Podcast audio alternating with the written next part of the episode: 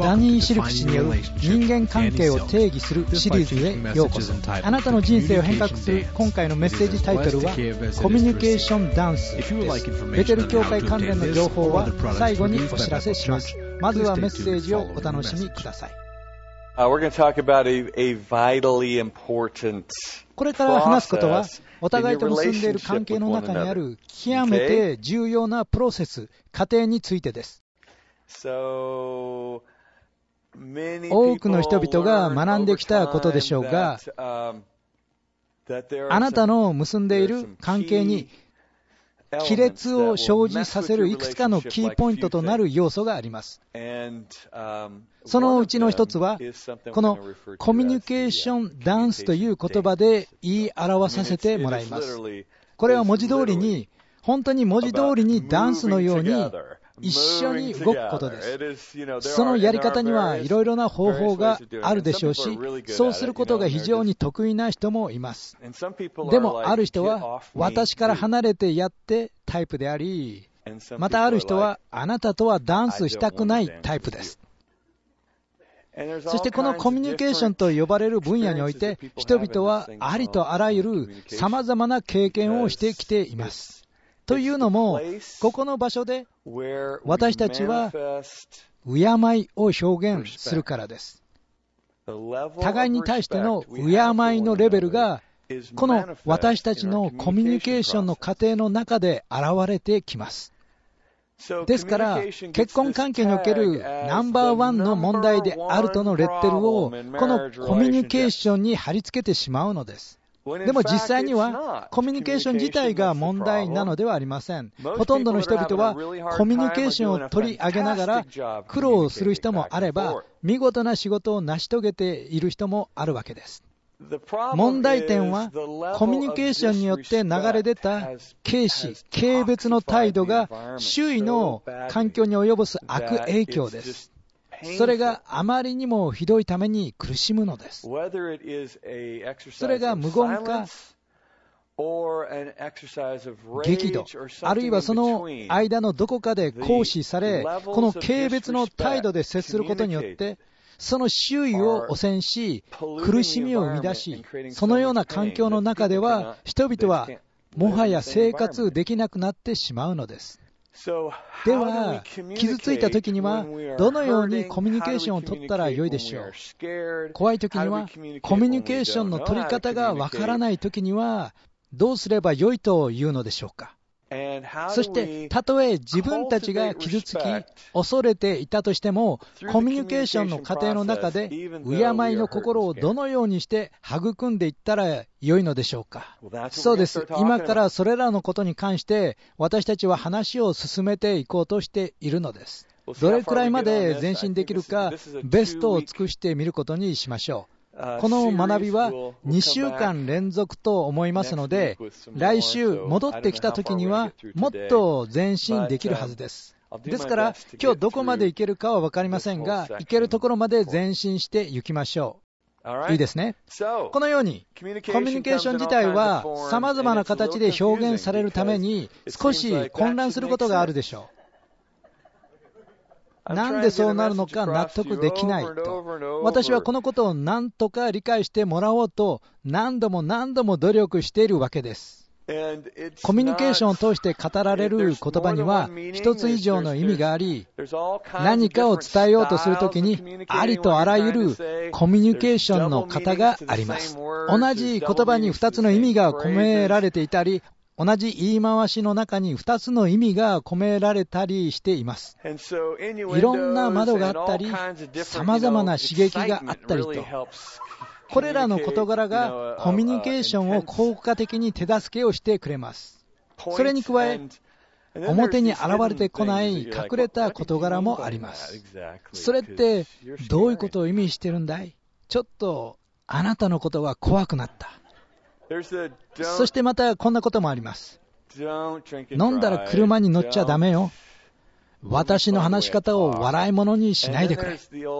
そしてこれはもう言い古されてきたことなのですが、どうやってあなたのことを助けてあげたらいいんだろう。助けてあげたいのは山々なんだが、私からは何も期待しないでくれ。ということで少しの間、2人の人間がコミュニケーションすることのゴールが何であるかについて話し合ってみましょう。なぜなら、同じゴールと正しいゴールを2人で持ちたいわけですから。そして、普通一般には、説得か同意したいがためにコミュニケーションを取ります。あなたが私と同じ考えを持つように努め、私が見ていることを見るように努めている。というのは、私が見ていることを見た途端に、あなたの思いが完全に一変してしまうのを知ってるわ。ただただ私が見ているものをあなたが見ることができるならと期待しているだけなんです。私が語っていることに耳を傾けさえすれば、あなたの思いは一変してしまいますよ。私のコミュニケーションを通して、あなたを説得する不思議な力が働いて、私たちが同意するようになることを期待しているんです。そうなんでしょ？うその結果、5時間にわたる口論をすることになるのです。一度に何時間にもわたる会話がどのようにしたら口論で終わってしまうというのでしょうか？あなた方はなんで何時間も口論なさるんですか？まだ新婚で純潔で婚約したばかりで理想にあふれ、それら諸々のものがあなたから滴り落ちてますよね。ですから、まさか何時間も口論なんかされませんよね。それでも、もう何時間も口論してしまったんですか？というのも、ある人は譲られたと思うので。でもいいですよ。問題がないです。気にしないでください。そのままでいいですよ。大丈夫ですとも大したことはありません。あなたの方がこのことを従っているのは明白ですが、ですから、どうぞお気の召すままに、私は気にかけません。夕食を食べに行きましょう。さあ、中華料理でも食べに行きましょう。コミュニケーションのゴールは、相手を説得することでも、相手と同意することでもありません。なぜなら、それらのことをあなたのコミュニケーションのゴールとしてしまったなら、決して手にすることのできない難しい平和を手に入れる必要があるからです。そこで起こるのが相手を支配、コントロールすることです。自分のゴールを納得させ、同意させるためには、その相手を支配する必要があるからです。そして、あなたが語りかけているその相手を支配できる方法は、あなたの語っていることを信じさせることです。そして彼らがあなたの語っていることを信じないのであれば、彼らを傷つけることになります。私の言ったことを行いなさい。何でもいいから言った通りにするんだ。お前を支配させろ。あなたはその骸骨マスクをかぶって、槍と盾を手にして、全員を怖がらせることはできるでしょう。でも、そんなことでは私を支配することはできません。あなたが決して私を支配することはできません。ですから、私たちは新しいゴールを必要としているのです。お互いを理解するが、新しいコミュニケーションのゴールとなる必要があります。あなたのうちに起きていることを私が理解し、私のうちに起きていることをあなたが理解することです。コミュニケーションとは自分たちの心のここで起きていることを相手の人に明確に理解してもらおうと努力することです。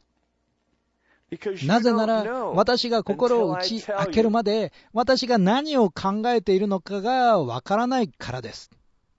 あなたが自分のことをどれくらい予言的であると思っていても気にかけません。それだからといって、予言的があなたに独真実を得得させてはくれません。そして私に何が起きているのかを知る最上の方法は、なおも私が自分の心の内を語ることなのです。私を愛してるんだったら、私に何が起こってるかがわかるはずよ。というのか、あるいは、私は独身実者ではないので、君が自分の心の内を語ってはくれないだろうかというのかです。それでも、やっぱりあなたが気遣って言ったら、私に起きていることがわかるはずだわ。でも、それがうまくいかないことが分かったんだろう。だから、自分の心を打ち明けてごらんと言ってるんだよ。そしてこれこそがコミュニケーションの本質なのです。コミュニケーションとは自分の内に起きていることを外に引っ張り出し、言葉に表現することに他なりません。その私が語った結果として、あなたが私の内側を知るのです。そして今や、どうやって私に応答したらよいのか、大変正確な情報を得たことになります。というのも、心の中を打ち明けてもらえなかったなら、あなたが調子の良い日には推測するでしょう。でも、調子の悪い日には、あなたは行動を取り違えて気落ちし、何でもいいわ、となってしまいます。ロマンチックな響きがあり、映画に出てくるシーンみたいです。でもいいですか？それが意味するのは次みたいです。あなたのことを気にかけてます。あなたのことを愛しているのに、あなたに起きていることがわからないんだ。私が願っているのは、君が自分に起きていることを知っていてくれればということなんだ。君が自分に起きていることが分かっているなら、言葉に表すことはできないだろうか。そうしてくれたら、私の手助けになるし、私たちの手助けもしてくれるだろう。というのは、あなたに何が起きているのかを知っていたなら、あなたの必要と感じていることに応答できるから、そうすることの結果として、実際には信頼関係を築き上げてくれるんです。あなたが自分の必要を感じていることを表現したことによって、私は慰めを与えるような形で応答してあげられました。これと同じサイクルを私たちは赤ちゃんとの接し方から学びます。赤ちゃんは自分の必要を周に向かって表現しますが、実際にはたった一つの言葉があるだけです。でもその不快な鳴き声によって、周囲の大人たちは右往左往させられるのです。赤ちゃんが自分の必要を周囲の環境に言い表すことによって、赤ちゃんを取り巻く、赤ちゃんを愛し、気遣う人々は、この赤ちゃんを泣き止まさせるための組み合わせを見つけ出そうとするのです。そしてそれが赤ちゃんの要求を満たすときに、赤ちゃんは満足し、大人たちも満足するのです。そしてまさにこれが人間関係に信頼をもたらす方法なのです。自分たちの必要が外側に言い表されて、その結果、必要な援助と満足が与えられて、双方ともに満足します。さて、私があることを必要としていて、その必要を言い表すときに表現が下手で、あなたの方もうまく応答してあげられなかったらどうなるでしょうか？その必要は満たされず、援助も受けられずに終わってしまいます。私たちはこのことを繰り返し経験する中で、お互いが信頼できなくなってしまいます。お互いに対する不信感を募らせていきます。なぜなら、私が送ったメッセージは自分に関することではなく、あなたについてだったのです。あなたは自分が頑張ってやっていると思ってるんでしょ自分で、自分が何でも自分なんでしょう。だから私がコミュニケーションをうまく取ることができないのは、あなたのことに関してあなたに語ることで、私に関することをあなたに伝えようとしてるからなのよ。でもそうしたなら、私の言葉を非難の言葉として受け取り、あなたは守りの姿勢をとって、私に起きていることを完全に取り違えてしまうでしょう。そしてそのことによって、私が恐れていることを揺るぎない確信に変えてしまうことでしょう。私が恐れているのは、私のことを気遣ってくれないということなんです。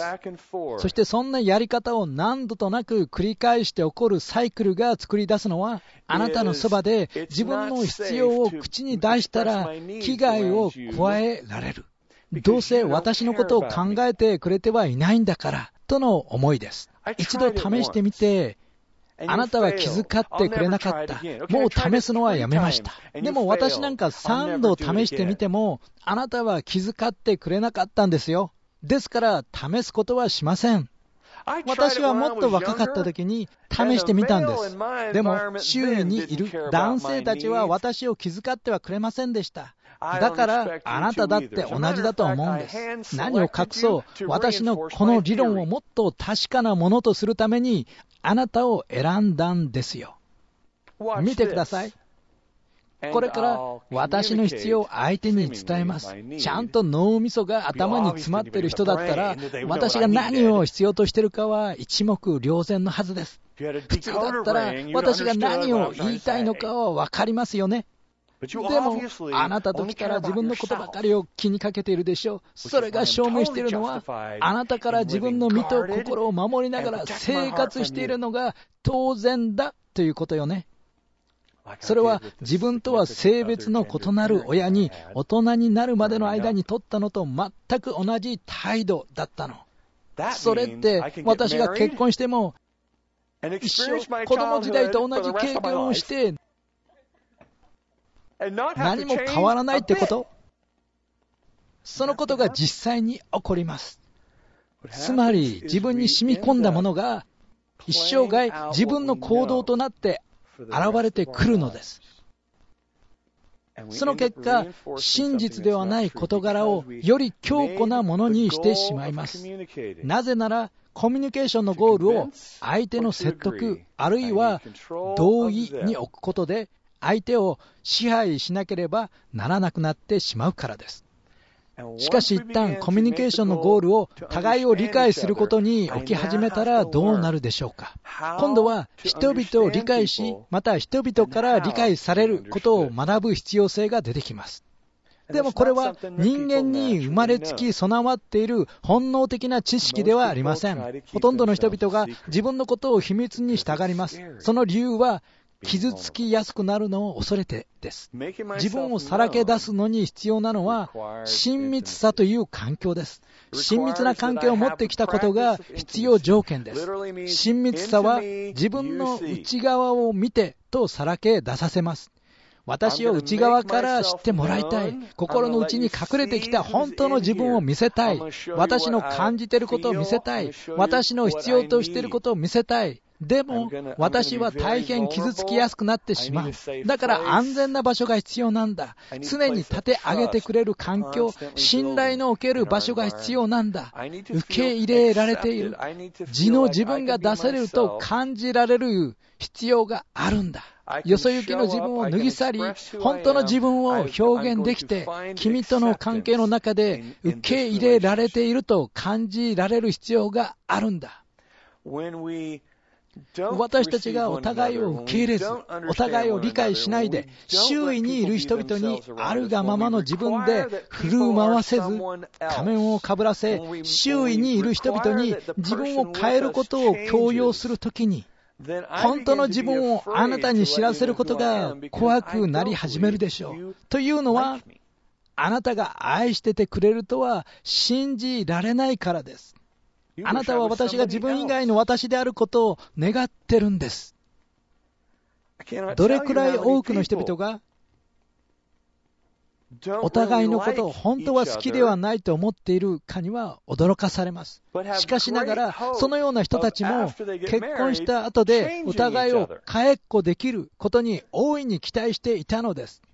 あなたの3分の2は好きなのですが、残りの30%をあなたの内から叩き出してあげましょう。それを反対側に引き離してあげます。うん、あなたのことは好きですよ。確かにあなたには問題点があり、ちょっと変わってるのは承知してます。でもそれはいいんですよ。私と時間をかけて付き合ったら、きっと私が自分のことを好きなくらいに、あなたも私のことが好きになりますよ。私は行くところどころで変化工作員となるんですよ。私が変化をもたらします。あなたの人生に私を招いてくれてお礼を言います。あなたの人生の飾り付けをし直します。私が行うことを気に入るでしょう。そこにある小さな事柄は全然小さくなんかないんですよ。その小さな事柄とは、あなたのそばじゃ自分自身になれない。私のそばじゃ、あなたは自分自身になれないということなんですから。なぜなら、あなたの示すどんなポイントであれ、変えてみせますとも、そのことを理解しようとも、それがどんな影響を私に与えるかを伝達しようとも思いません。そのことが二度と私の周りで現れてこないようにと、罰しに出かけるだけです。そして次第に学んでいることとは、私たち2人の関係があなたの側の条件付き受け入れという土台の上に築かれているということです。この条件にかなうなら、あなたを受け入れよう。もうその事柄は持ち出さないことだ。私たちに安全な場所はない。私はさらけ出して弱くなることはできない。本当の自分を見せるわけにはいかない。それを見たら、あなたがどんなに騒ぎ立てるかが分かっているから。だから、本当の自分は隠しておく必要がある。自分で選択する必要がある。私たちに親密なつながりなんか持てっこない。というのは、ありのままの自分たちを互いに見せることができないんだから。でもそれはそれでいいのさ。これまでにだってそんな親密な関係を誰とだって結んだことがないんだから。これまでの誰との関係においてだって、本当の自分を表したことはなかったんだから。実のところ、このことに関して言うなら、私はプロなんだよ。演技するプロなのさ。そして人々が望んでいる自分を提示する仕方を知っているので、私の要求はある程度までは満たされる希望を持つことができるんだ。でも言わせてもらうなら、今語ったようなことが私たちの人生にひどいダメージを与え、弱体化するということです。というのは、私たち人間は知られ、自由とされるように生まれついていて、何も隠さないで生きるようにと想像されているのです。何かで守らなくても全く自由であると感じるように想像されました。次のように言わせる構造をしているのです。私たちはありのままの傷つけられやすい状態でいるときに最高の調子でいられるように想像されています。安全で知られている、愛されている、受け入れられていると感じるときに私は最高の状態なのだ。しかし、そのような生き方ができる人はほとんどいません。というのも、それをどのように作り出したらいいのか、その方法を知らないからです。親密さとコミュニケーションを取る過程の中で、そのような生き方をする、その生み出し方がわからないのです。結果的に落ち着く先は、条件付きの愛による鎧に身を固めた自己防衛的生き方になってしまいます。断絶状態での生活になってしまいます。これは非常に悲しい生き方です。私たちが結ぶほとんどの人間関係において非常に悲しい状態であると言えるでしょう。その状況に変化をもたらすための何かが必要です。あなたの両親も同じような生き方をしてきたのでしょう。そして一日中、自分は両親のように生きたくはないと言い続けたとしても、その愚痴が両親と同じ生き方の道備えをすることになるのです。しかし、私は自分の意図したような生き方をするようになると言ったならどうでしょう。私は何を必要としているのかを学んで、それを得るために変化していく。そして、その得ようとしているものとは親密さなんだと。そして多くの人々はその親密な関係を手にはしていないのですが、あなたの敵がそのことを知らないと思いますか？当然敵は承知しています。あなたが本来持つべきものが何であるかを知っています。もちろん天にあるものが何であるかを知っています。悪魔はそこにいたことがあるので、道地が人々とどのように接するかを承知しています。そのことを知りすぎているので、あなたに偽物をつかまそうと企んでいるのです。親密さの中にある幸福感、陶酔感を経験させる手助けとなるものをあなたに供給しようとします。次のようなものが親密さの中で形成される事柄です。喜ばれ、知られ、愛され、安全を感じ、つながりを感じる。これらが親密な関係の中で経験する事柄です。また、あなたはこの親密さを経験するために生まれてきたのであり、これは礼拝を非常に力強くするものです。そして私たちの多くの者たちが経験するであろうことの中で、親密さに最も近いのが、この親密さの中にある幸福感、絶頂感なのです。そしてあなたの敵が囁いてきます。さあ、こんな提案をさせてもらおう。エクスタシー経験はどうだろうそれはあなたの結んでいる人間関係を通して得られるもので、自分でコントロールすることのできる実態を伴ったものなんだ。自分の経験する親密度は自分でコントロールできるんだ。という信念を抱くように誘惑させてもらうことにしよう。自分で押したなら、いつでも陶水を感じられるという、この小さなボタンを提供させてもらう。さあ、このボタンはどうかね？このマウスをクリックするだけでいいんだ。カチッとクリックするだけでポルノサイトへ連れてってくれる。お酒はどうかね？それともこの小さな錠剤はいかがかね？あなたの血液中に薬物を流し込んで、この素晴らしくハイな気分になれるんだがね？それともケーキをもう一切れいかが？何か買ってもいいんだよ。ちょっといい気分になってごらんよ。さあさあ、これはどう？これはどう？こっちはどう？もうボタンを押しても何も起こらない。だって、3度押さないとダメになっただけなんだよ。さあ、さあ、さあ、押してごらんよ。OK。お前の父親が誰か言ってごらん。今からは私が支配者で、お前は奴隷さ。自分を自由にしてくれると望んでいたものが、自分をとてつもない監獄に投げ込んでしまったのさ。そしてこの苦痛の中に生きることになったんだ。お前が親密さを経験していないので、その痛みも消え去らなかったのさ。そしてそれが私をお前の主人にしたんだ。お前は幸福、絶頂を感じるという希望を必要としている。それでは、どうして親密さを自分の伴侶との間に育むのを学ぶことがこれほどまでに重要になってくるのでしょうか？この親密さの偽物に対する対抗手段を作ることになるからです。あなたは自分の伴侶との親密さを経験することで、敵の企みに対して防衛対策を講じることになるからです。あなたが子供たちに人間関係における親密さの経験の仕方を教えるなら、彼らに祝福の遺産を受け継がせることになります。しか？し、親密さの持つ力の理解力を奪われたままでいたならどうでしょうか他の人々との心と心のつながり、育み方が奪われていたらどうでしょうかあなたの敵は次なる餌食を探し求め、吠えたけっているのです。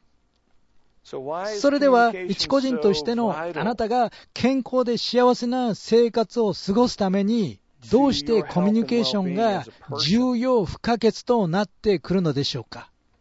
それはあなたが人間として無条件の愛と受け入れを知ることで満足するように設計されているからなのです。そしてあなたの相手方も同じゴールを持っている必要があります。なぜなら、この関係に関する事柄をあなた一人ですることが非常に難しいからです。耐えることができたとしても、楽しいというのにはかけ離れています。では、これから私たちがコミュニケーションに関して学んだことを少し語りましょう。これが最も健全な方法である必要性はないのですが、これが私たちの学んだ方法であるというだけです。まず最初に消極的コミュニケーションスタイルから始めることにしましょう。消極的コミュニケーションスタイルはこう言わせます。あなたに関わりがありますか？私じゃありません。全部あなたにあります。イエス様はあなたのために死んでくださったのです。私もあなたのために死につつあります。これは全部あなたに関する問題です。あなたが盛んになるために私は衰えなければなりません。これは全く聖書的ではありませんか？特にあなたがクリスチャン女性であるので、実際のところ、あそこにほとんどクリスチャン男性が理想とする偉大なクリスチャン女性がいますよ。何の手間もかからない自分にぴったりの女性を見つけ出すことです。彼女はあなたが自分の最も邪悪な部分と向き合って生きるようにとチャレンジを与えてくるでしょう。消極的コミュニケーター、伝達者は好奇なのではなく、怖がりだけなのです。彼らは怖がりです。拒絶されるのを怖がっています。自己中心であると責められることを恐れています。彼らは衝突を恐れています。怖がっています。これは好奇なのではなく、嘘つきの臆病者なのです。これは人間関係における高次元の技能ではありません。イエス様みたいになることではないのです。イエス様はどんな意味でも消極的コミュニケーターではありませんでした。消極的コミュニケーションの道から抜け出すのには大きな勇気が必要です。なぜなら、消極的な人々は親密な関係を結ぶことがないからです。彼らを本当に知っている人はいません。幽霊みたいな人々です。目に見えません。関係によっても彼らを知ることはありません。そういうわけで、消極的コミュニケーターたちと真の関係を結ぶことはできません。消極的コミュニケーター、特に教会内の消極的コミュニケーターたちに対立することは非常に難しいです。彼らがノーベル平和賞を受賞しようと自らを捧げているからです。彼らは周囲の人々に自分たちがあらゆる点で善良であることを納得させたと信じています。自分たちが付き合いやすくて何も要求しない人物であると信じています。このように思っている人に事実を認識させるのは大変難しいです。彼らは万事 OK と言おうとしていて、またそのように振る舞っているのです。そして時間が経つにつれ、消極的コミュニケーターたちは自分たちが使われてきた。無視されてきた。敬われてはいない。無力であることを感じ、憤慨し始めます。理由は、長い間、彼らが慰めを受けず、満足を感じることなく生活してきたからです。そしてしばらくの間は人間関係の中で先行を投資してきたがためにこんな風にさえ思えます。私には尽きることのない奉仕精神が備わっているのでこうできるんだ。与えて、与えて、与え、与え、与え、与え、与え、与え、もっと与える。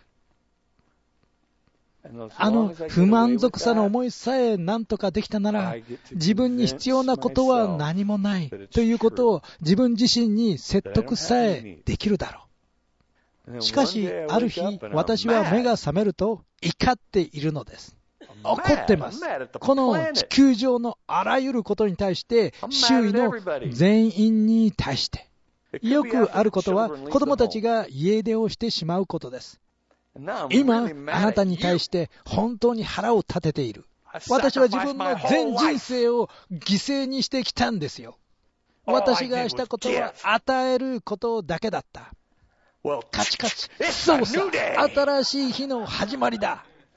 何を隠そう。私の心はちょっと傷んでる。だから、私が街の新しい保安官だ。私が重要なんだ。お前たちの願いではなく、私の願いをバリバリやっていくんだ。今までお前たちが重要であるとずっと信じてきたが、今度は私の番だ。お前たち積極的コミュニケーターたちが私たちの側の方が重要であると信じる番なんだ。お前たちではない。いざとなったら自分が必要としているものを手に入れるためには、お前たちを階段から突き落としたって手に入れてやるさ。いざ自分に何かが必要となったら、自分の周りにいる人たちの必要なんか全部取り消してしまうのが、朝飯前くらいの素晴らしい能力が自分に備わっていることに気がついていなかったんだ。何かが欲しいとき、また必要なとき、自分の磨いてきた営業技術が役に立つことが分かったんだ。あらゆる有能なビジネスマンたちの心得、両者が共に勝つウィンウィンの関係を築かなければならないのさ。しかし、積極的コミュニケーターたちは、しばらくの間はそのビジネスの原則に従おうとはするんだが、またすぐに独り勝ちしようと頑張って、自分の欲しいものを手にしようとし始めるのさ。さて、その周りにいる人たちには一目瞭然だろうけど、そいつって本当にダメなやつさ。そんなことをする必要なんかなかったのに、ああ、なんでそんなことまでする必要があったんだい？次に、積極的コミュニケーターですが、彼らは自分が重要だ。あなたは違う。でも、誰と結婚しますか？消極的コミュニケーターとです。なぜですか？二人ともがどちらか一方だけが重要であって、もう一方は重要でないことに同意しているからです。そして私たちもこの欺き、思い込みの手助けを長い間二人一緒にしているのです。私は必要だが、あなたには必要でない。そして、恐竜のティラノザウルスが羊と結婚するようなものです。そしてこの関係の中でどちらに問題があるかは誰の目にも丸分かりなんだ。ですから、私の友達諸君、私の羊サポートグループと呼ぶ私たちの鳥なしグループの皆さん、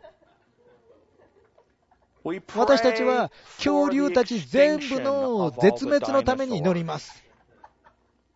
ティラノザウルスがとても不快になり得るということは全員が承知しています。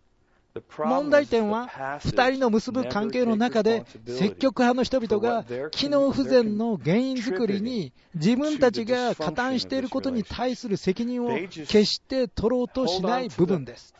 彼らは自分たちがあらゆる面でうまくやっていきさえすれば、この世界からティラノザウルスは消え去るであろうという偽りの助け綱にしがみ続けていることにあるのです。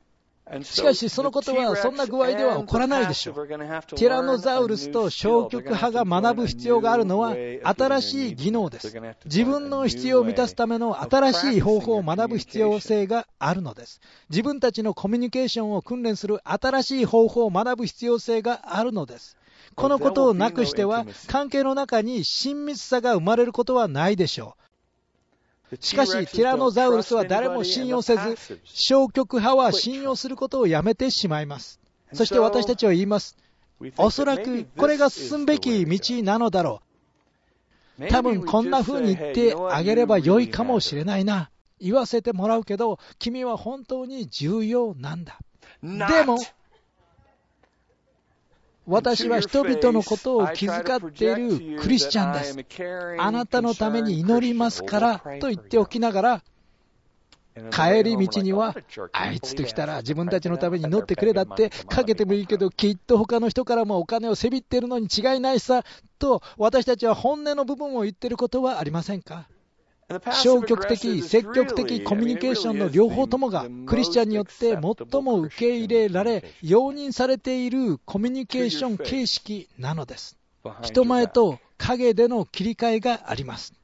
人前では臆病者で穏やかな平和主義者を装いながら、その陰では自分の道を貫き通すと言っているのです。窓越しから聞こえるあなたの皮肉な言葉には二重の意味が含まれています。顔に浮かんだ笑みには、ありとあらゆる不明瞭なコミュニケーションが込められているのです。あそれって私が意味しようとしたことではないんです。本当にすまないことをしました。私の言ったことを取り違えられたようですね。冗談のつもりだったんですよ。消極的、積極的コミュニケーターたちは、人々をカーッとさせる技法を心得ています。特に最も自分に近い人々に対して。ですから、消極、積極派の人々と関係を結んでいる人たちは、彼らに対して怒りをぶちまけてしまいます。というのも、消極、積極派の人々がひどく傷つき、恐れているのを見てとって、私たちももう一発食らわせてあげようという気にさせられるからです。私の表情、話し方で、周囲の全員が次に何が起こるかを承知しているようだ。でも、そのようなこと一つ一つが、私のうちに不安をかきたて、あなたとの関係において壁を築かせ、自己中心的な自分を助長してしまうんだ。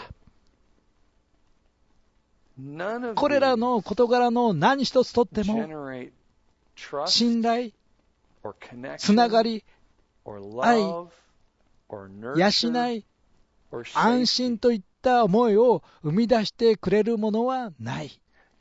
このようないずれのコミュニケーション形式の中にあっても、自分をさらけ出して安心感を感じることはできないのです。いいですね？ですから、私が強調を置く必要があるのは、スライドを見せ忘れてしまいましたが、消極的、積極的コミュニケーターでもない第3グループの人々のことをサーディブと呼ぶことにします。手渡しておいた資料に載っています。サーディブは言います。あなたは重要であるが、私も重要です。二人とも重要です。私は自分が重要なのを知っていますが、あなたのことも重要な人物として扱います。そして私に対してあなたにも同様に接してほしいのです。あなたにも自分自身のことを重要であるとみなしてほしいのですが、私が重要であることも認めてほしいのです。このように互いに敬うというバレーボールのやり取りをコミュニケーションの中で繰り返すことで、コミュニケーション自体を守ることにもなります。コミュニケーションを守っているのです。私たちは敬いのレベルを守ります。私は自分の尊敬心の足りなさからあなたを責めることはしません。あなたへの敬いのレベルに対して自分自身で責任を負います。そして、あなたは私にとって重要ですという一貫したメッセージを送ります。その内容はこうです。私にとってあなたは重要です。あなたが考え、感じ、必要としていることが私にとっても重要なことなんです。同様に私が考え、感じ、必要としていることも私にとっては重要なんです。そしてそれと同じことをあなたにも要求します。あなたが私の価値を認めること。また自分自身にはあなたの価値を認めることを要求します。ここには犠牲者も敵対者もいません。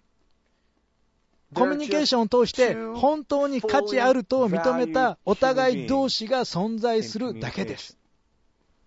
この価値ある人物が何を経験しているのかを理解するというゴールを持っているならどうでしょうか。そうするときに、あなたが何を必要としているのか、何を考え、何を感じているのかが見えてくるのです。その時にはもう、私は十分すぎるほどに整えられているので、私から流れ出るあなたへの応答があなたにとっての力、慰め、親密さをもたらすためのものとなっていることでしょう。OK?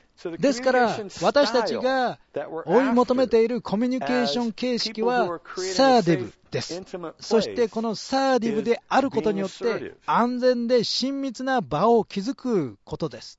自分に今何が起きているかのメッセージをあなたに送ることもできるようになるでしょう。また、あなたに何が起こっているかについてのメッセージにも、私も耳を傾けることができるようになります。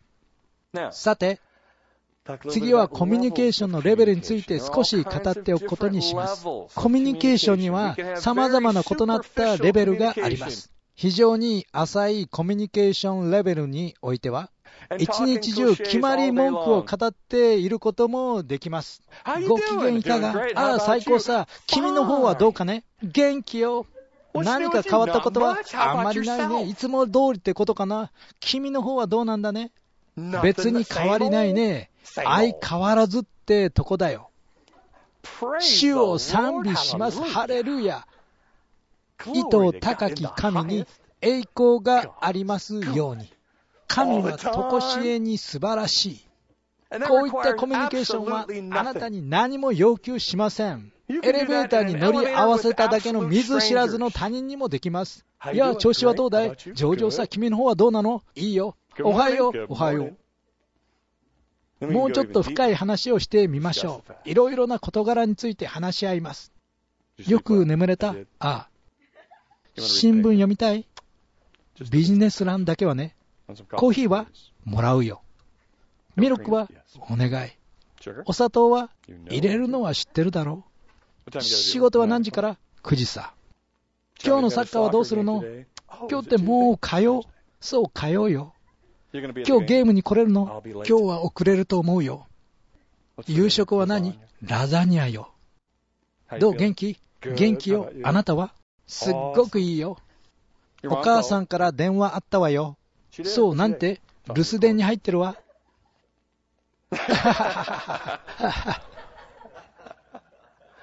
夫婦のテーブルとは楽しいものです。さあ、次のレベルでのコミュニケーションでは、あなたのコミュニケーション技能が試されます。この時に自分のコミュニケーションゴールが何であるかを探し出すでしょう。というのも、この2人の関係の中で、あなたが字を出した途端に、意見の衝突を経験し始めるからです。部屋の中にはたった2人がいるだけです。イエス様、助けてください。私たち2人しかいません。そしてこの2人が違いすぎてます。男性と女性の違いと来てるんですよ。助けてください、イエス様。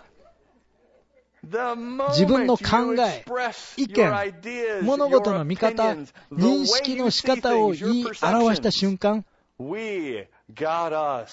突がもたらされます。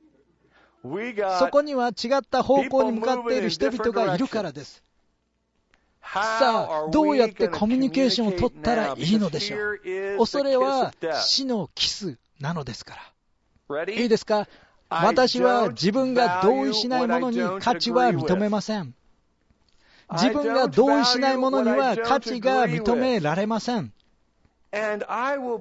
そしてあなたとは同意していないということが分かったら即、あなたのことを高く評価していないことが現れ始めてしまうでしょ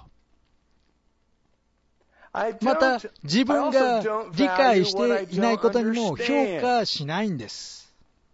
これまでにルービックキューブで遊んだことはありますか？それで遊んでいると、もうくだらないおもちゃは信用できないとなってしまいます。自分に理解できないことを見つけると、くだらない、無価値だ、魔術か？それが理解できないからです。クリケットはどうですか？クリケットの試合を見たことはありますか？長い時間ではないでしょう。一人か二人の人が見たことがあるようですね。アメリカ人だったらクリケットの試合を誰も観戦しないでしょう。なぜでしょうか？え、今何やってるの？知らないよ。何が何だか全くわからないねといった具合です。私は自分で理解できないものに価値を認めません。自分が同意できないものに価値は認められません。そして言い争いをしてから間もなくすると、今度はその人物を説得して、彼らの考えを変えようとしてきます。そうすることで、彼らに価値を認めることができるからです。彼らの中に価値を認めたいのです。今までに14歳の女の子と会話したことがありますか？会話を始めてから間もなくすると、同意できないことや理解に苦しむことが出てくるでしょう。そして間もなくすると、今度は口喧嘩をしながら、なじり始めているのではないでしょうか。ここでも同じ問題に出くわします。なぜでしょう？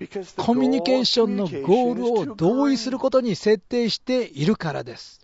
ですから同意しないなら説得にかかるわけです。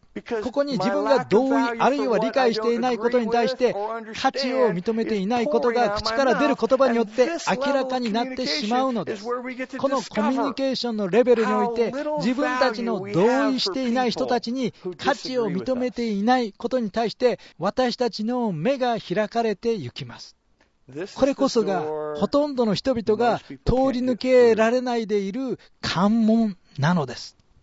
これが人々が親密な関係を結べなくしている部分なのです。そしてこの表面的なコミュニケーションのレベルを私たちは蹴り飛ばしてしまう必要があるのです。おはよう、おはよう。ご機嫌いかが？元気だよ。そう。よく眠れた？ああ、コーヒーはもらうよ。ジョンがまたサッカーの試合だって、またかい。だって今日は火曜日よ。もう火曜か。夕食は何？ラザニアかな？またかい？僕たち、もっと違った会話はできないものなのかね？いいえ、無理です。このレベルに仕掛けられた罠にはまって抜け出せないでいるからです。また異なった2人が結んでいる関係の中で通じ合うことができないでいるためです。ですから、教会の中では注意深くあってください。人々があなたに相手と同じになってあげるのよと教えてくるからです。そしてどっちの方になるべきかについて口論を重ねながら25年間を費やすことになってしまうでしょう。そして通常は積極的な方にです。どっちの方が積極的になれるか、喧嘩を避けて一緒にやろうとはします。しかしそのやり方では私たちを表面レベルへとなおも押し戻してきます。上辺だけの薄っぺらなコミュニケーションへと。ですから、2人の人々が前面に出てきたら、そこには衝突が起こります。というのは、2人が同意していないからです。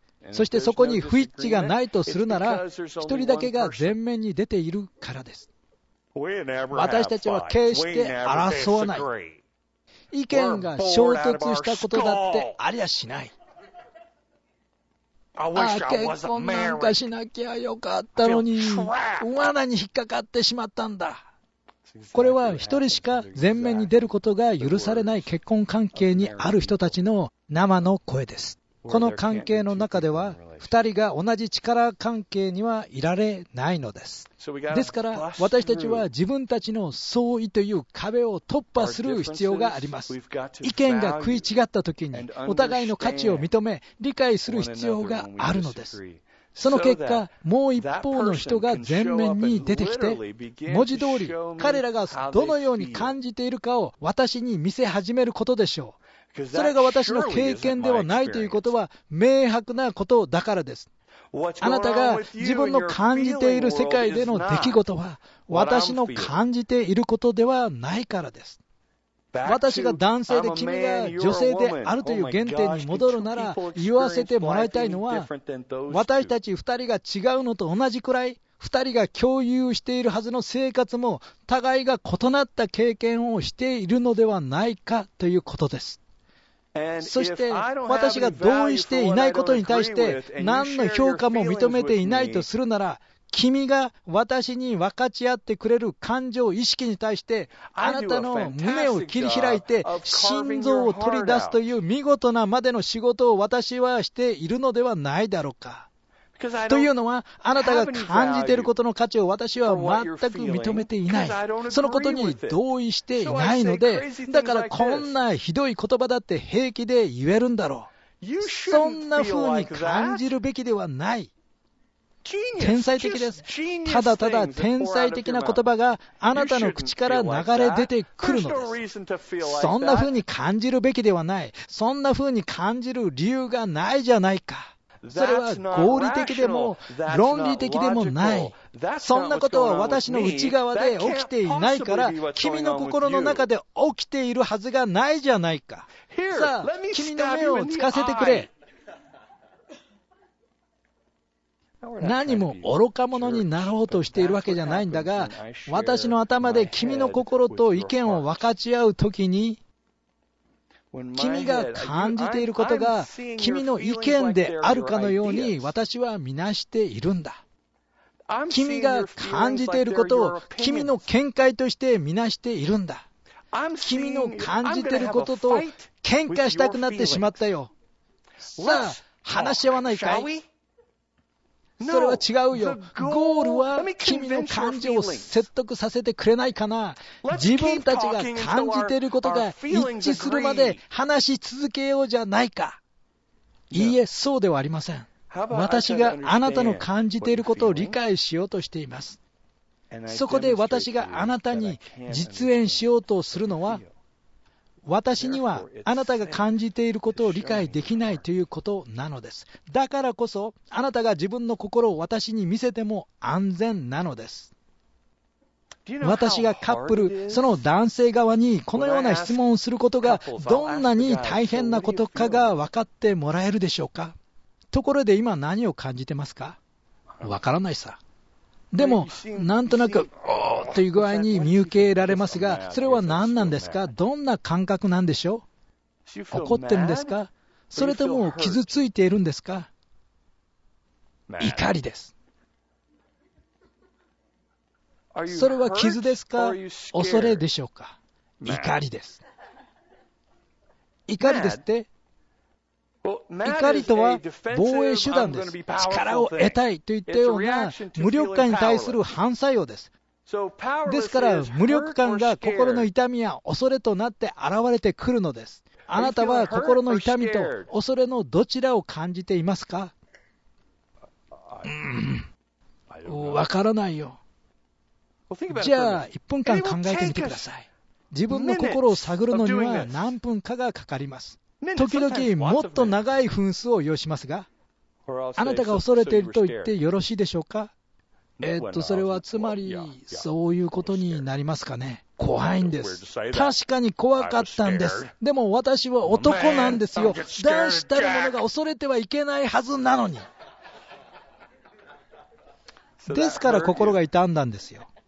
あなたが私が傷ついているっていう時にその言葉を聞きたくないんです。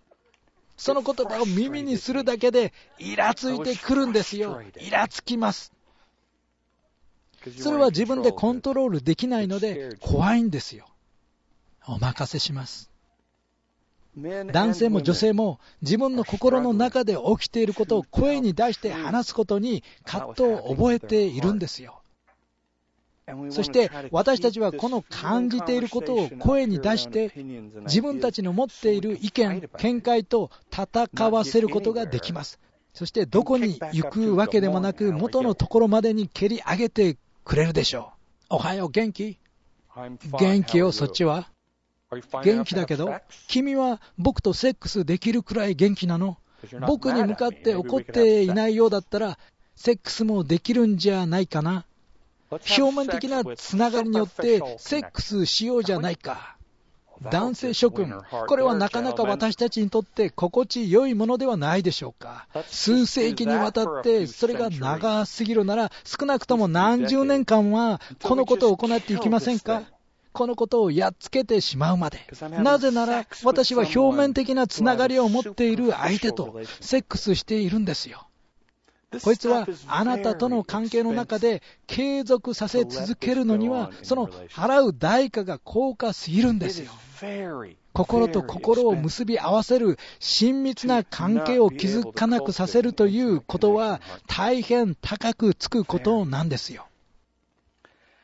一度私があなたに心を見せてあげられたなら、一度あなたに私の感じていることを知らせてあげられたなら、一度このレベルで十分なだけ安全に感じられたなら、その時には、この一番深いレベルにまで行ける希望が持てるでしょう。そのレベルにおいて、初めてあなたに私が感じていることを知らせてあげることができるのです。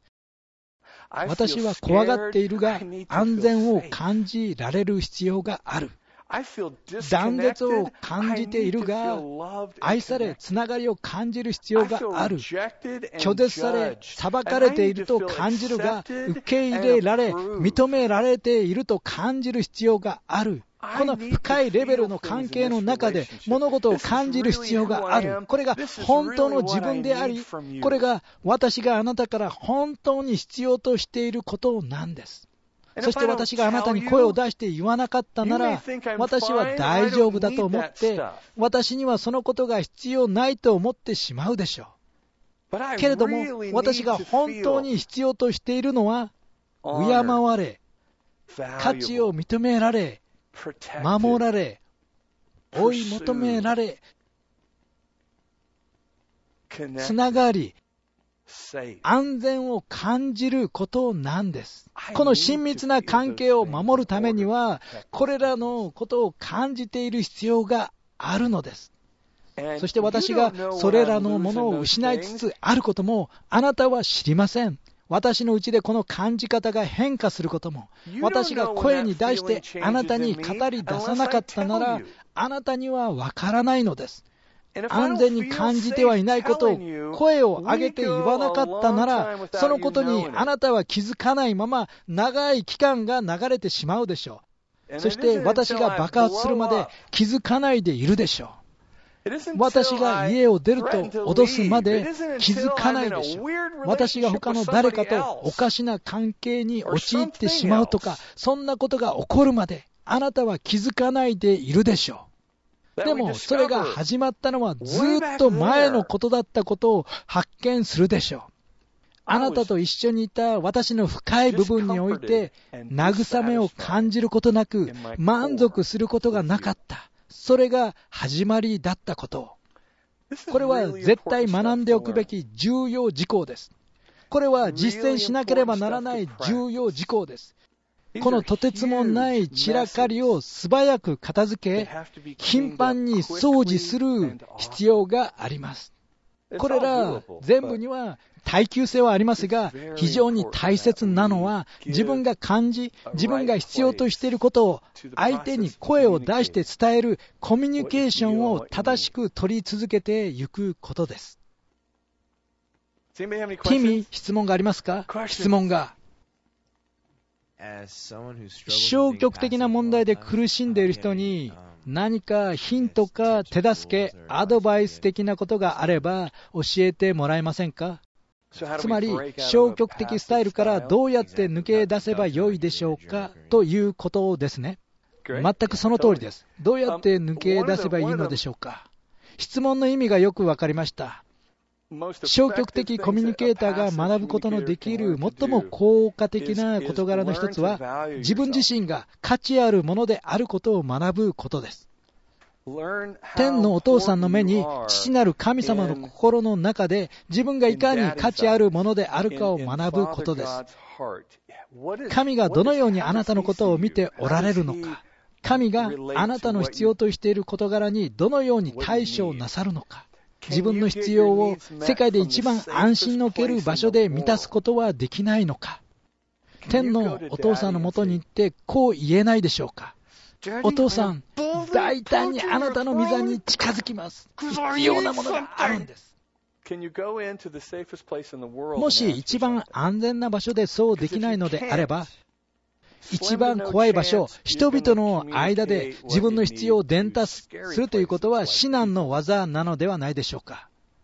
なぜなら、人々に自分の必要を伝えても、あなたが必要としていること、感じていることに期待したような反応をしてくれる何の保証もないからです。ですから、まず天のお父さんと自分が価値あるものであるとの練習を積むのです。神様との関係の中で自分が力あるものであることの練習を重ねることです。そしてもう一つはこうです。次の力学を覚えてください。私たちの多くが学んできたことですが、大人を前にしては、私たちが子供になってしまう傾向があるということです。人間関係の中で通常は1人だけが権力を握れるからです。それは大人である側です。そのことは私たちが子供だった時に何度となく学んできたはずです。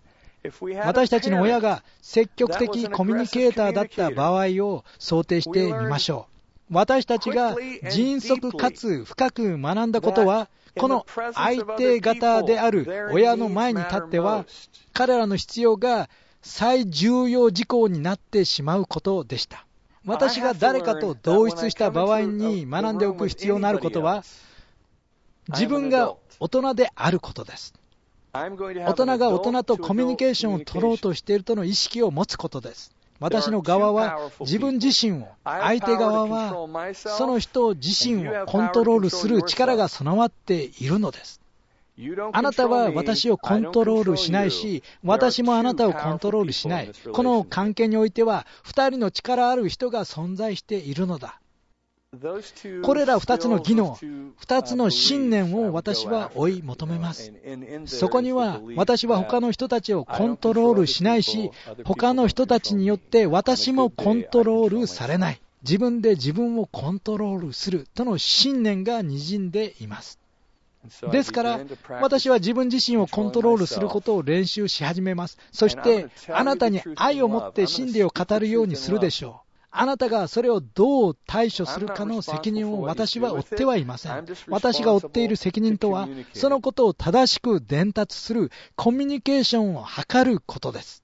そしてそのことは、誰が責任を持っているのかという問題点を理解する上で手助けになるでしょう。というのは、あなたが大変実直な性格の持ち主であるとしたなら、責任を深刻に受け止めすぎてしまうからです。ですから、私が負っている責任は、真理を正しく伝達することであることを明確化しておきます。そしてその場合の真理とは、私が感じる必要のあることを感じることです。いいですね。他に質問はありますか？はい、どうぞ。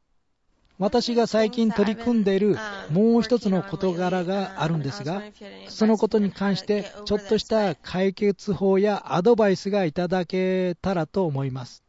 その事柄とは、最近はどうなの？といった具合のコミュニケーションが多いのですが、どうしてそうなってしまうのかといえば、路上で見張っている警察官と表現するのがぴったしだと思うんですが、運転中にもし私が飲酒してたら、警官のことが悪者に見えてしまうでしょ？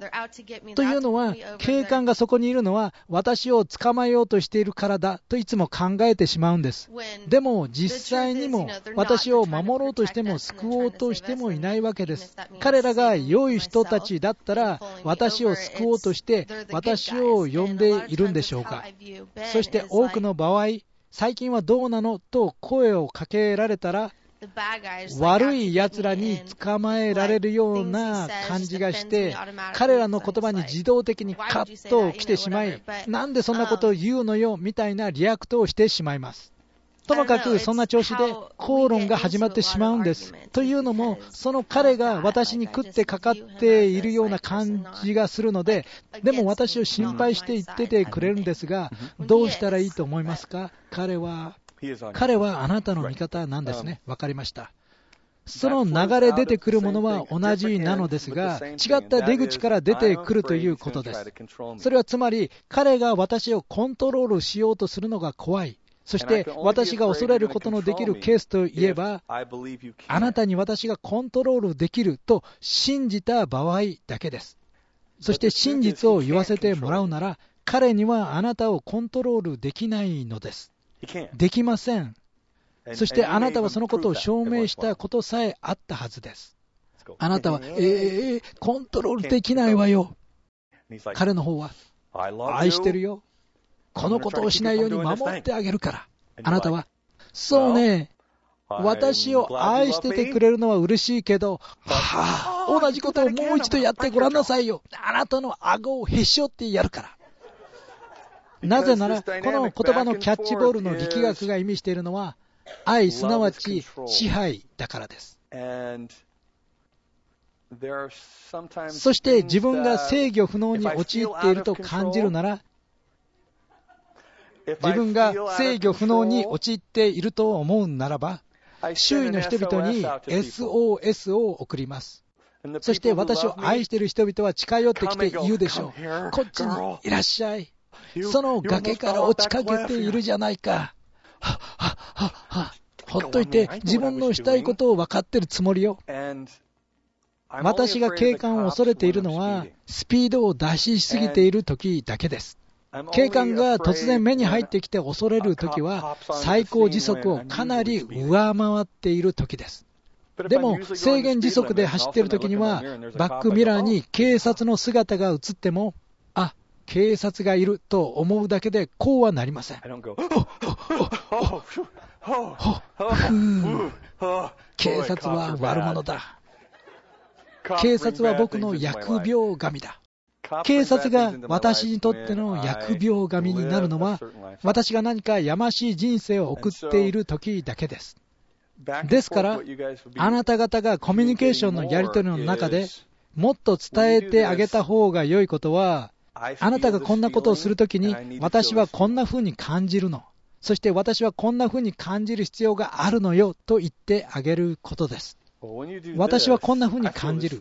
私はこんな風に感じる必要があるのと言ってあげるときに、私たちはお互いを理解しているでしょうかというのは、私たちが注意深くないと、ついこう言ってしまうからです。いいかい？お前がこのことをするときに、それが私は気に入らないから、お前を支配しようとする。あんな風なあんな変な行動をとってしまうのさ。でも、あなたの方でも、でもいいよ、支配しようとして、あんな変な行動をとったら、こんな風に言ってやるから。ねえ、そんなことをしない方が身のためよ。分かった、分かった、分かった、分かった、分かったわね。結局、両方の側で自分のことについてはちっとも語っていないのです。今怖いんだよ。もっと安心したいんだ。あなたのしようとすることが怖くて、私の内側で気が狂いそうになってしまうんだ。だからあなたにそんなものから守ってもらいたい。でもそうしてもらえないと、自己防衛する必要があると考えてしまう。分かってもらえたでしょうか？私たちを助けてください、イエス様。アメン。このメッセージ並びにその他のベテル教会の出版物に興味のある人は以下のホームページを訪れてください。www.ibethel.org